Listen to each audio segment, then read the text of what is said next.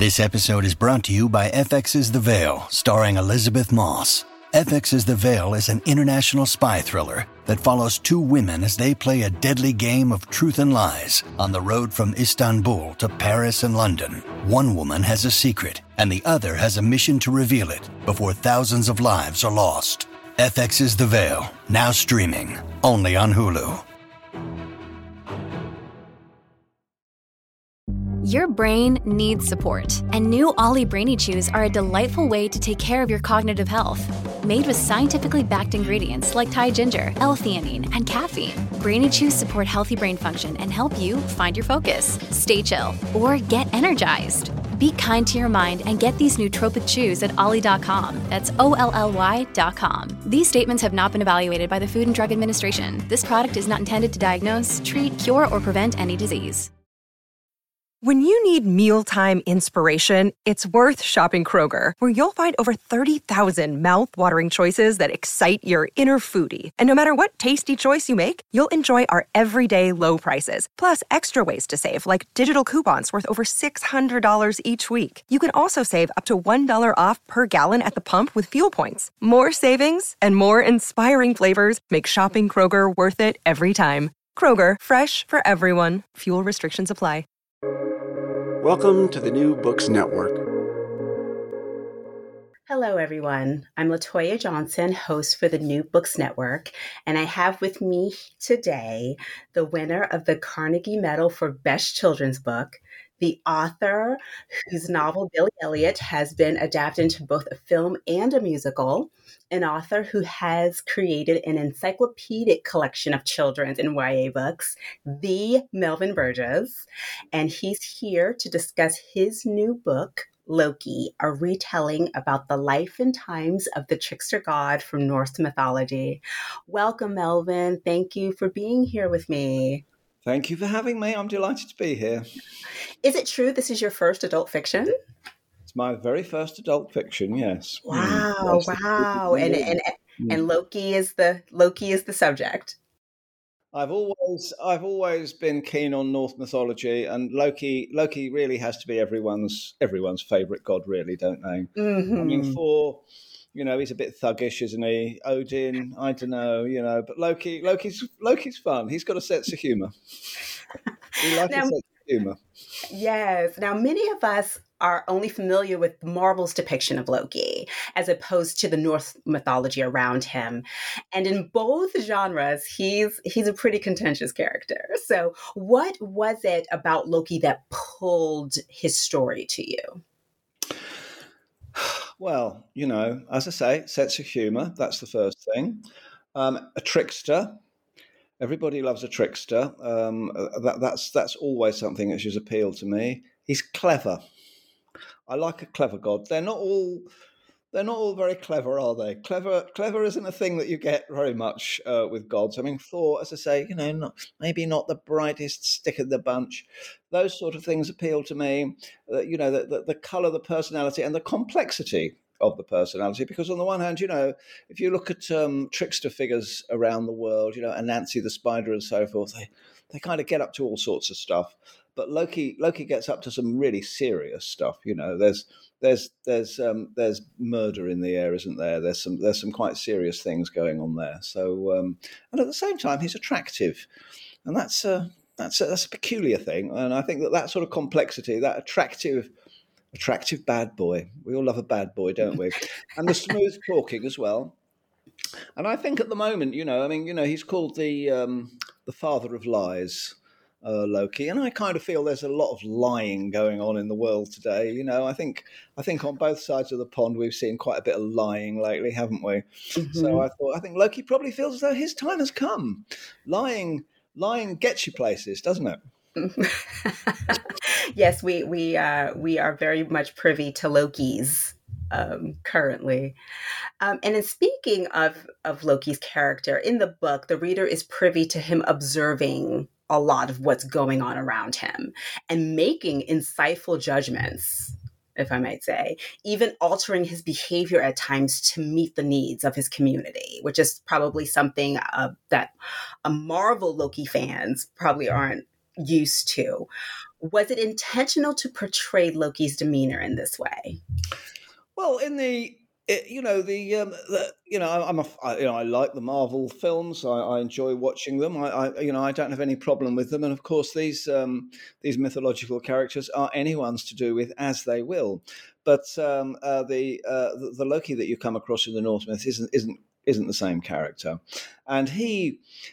You know, I suppose typically, if you were to find a typical Loki story in, in Norse mythology, he gets the gods into the most terrible trouble and then gets them out of it you know, he gets them out of it. He saves them. He saves their bacon time and time and time again until eventually he just goes too far. So he, he's always had that that that quality of uh, of being a really bad boy, but but you kind of need him.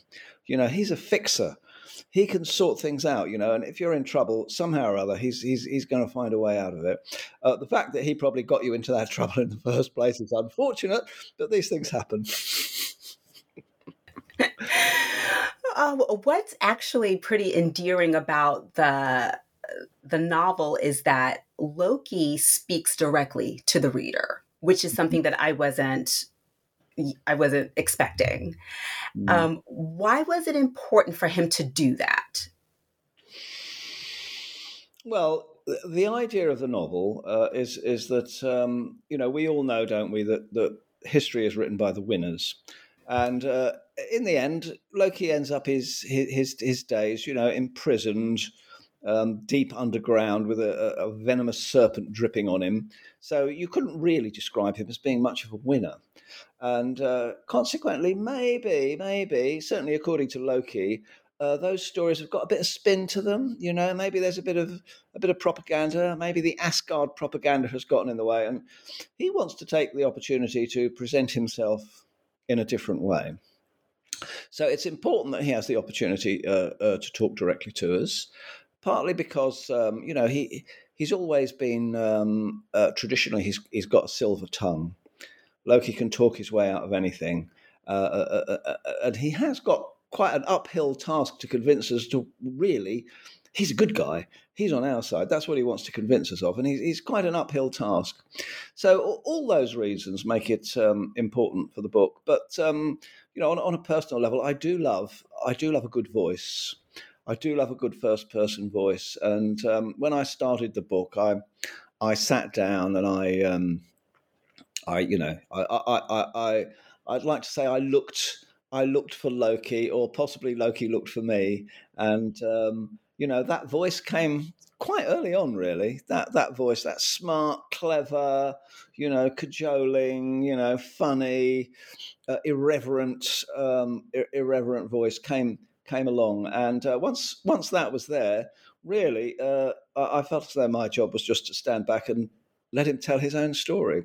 So uh, you know, and I did enjoy it. I have to say, I, I had more fun writing that book than anything else I've written for a very long time.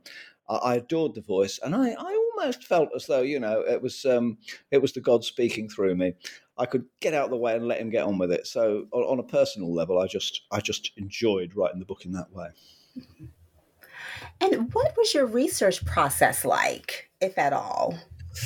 Well, um, I, have known the Norse myths for a long time. Um, when I was when I was a a child, my dad, who worked for um, a publisher called Oxford University Press for a while, um, and they they did myths and legends from around the world. And there was a book called uh, Tales of the Norse Gods and Heroes by Barbara Leonie Picard. That was my first introduction uh, to the Norse myths, and um, you know, I I've still got a copy of that on my shelves, and uh, I really fell in love with the, with the stories then, and with the characters then, and, and of course with Loki uh, with with Loki himself. So um, I've known I, have known Loki since I was a child. Also, um, earlier I, I, did write some um, some other stuff set in, in, in Norse times, the Volsunga saga, which is uh, um, I suppose uh, has got a lot of themes in it that um, fans of Tolkien will be familiar with. Tolkien was professor of Anglo-Saxon, and he he'd read all those epics, he'd read all those sagas. So all of that comes comes from there. So I'd done that. Um, I did um, go back to the sources. It's always a good while going back to the sources. Um, the poetic Edda, the prose Edda, various bits and pieces that have survived. Uh, written down in Iceland and Norway, right in the early part of the Christian era up there. So yes, you know, basically you you read the stuff. People have uh, Neil Gaiman has uh, has done a recent retelling of uh, of the Norse myths. I had a look at that. Yeah, so yeah. Now Loki, there are quite a few characters in this novel. Were there any that you found difficult to write? Ooh, that's an interesting question. Um, I don't know. They were all seen through Loki's eyes, so that kind of gives you an in right from the start, I suppose. Um, I was uh, Loki's uh, Loki's wife, uh, Angrboda, who's who's the mother of his three terrible children. Um, she, she, she was an interesting character. I had to. There's very little about her. There's very little about the goddesses in general, and uh, consequently, they're the ones where you're kind of starting from scratch. We know a little bit about Freya, um, a fertility goddess. Um, there's a little bit about Thor's wife Sif, a little bit about Frigg, but there's a whole host of, of goddesses that we know nothing about. Angrboda, according to Loki, was uh, a goddess. Uh, according to the old stories, she was a giant, a Jotun, and um, and so I had to kind of I had to kind of invent her. You get little clues about the uh, the, the god the goddesses because their names usually mean something, and uh, there is a hint that Angrboda is is something of a seer and can, can, can foretell the future. At one point, Odin actually gallops down uh, to the underworld in order to consult her so she's a you know a powerful figure. Apart from g- giving birth to a, a, serpent that can encircle the earth, a, a, girl that's half dead and half alive, and a, a, gigantic wolf that's stronger than Thor. She's quite a gal, isn't she? Really. So you know those those female characters, I think, were were the tricky ones. That, that involved the most the most invention. Uh, was there anything that you wanted to include in the novel that you just couldn't for for whatever reason? It didn't really tie into the theme, or it yeah. just didn't flow. Yeah, there are a few stories. You know, my very favourite Loki story uh, doesn't come out of Iceland and Norway. It's uh, from the Faroe Islands, and it's uh, a story about a, a giant who's a, a, fisherman, sorry, who's really good at chess. And um, one day, a giant comes along and challenges him and says, "Well, you know." if, if you win, I'll give you loads of gold, but if uh, if I win, you give me your son.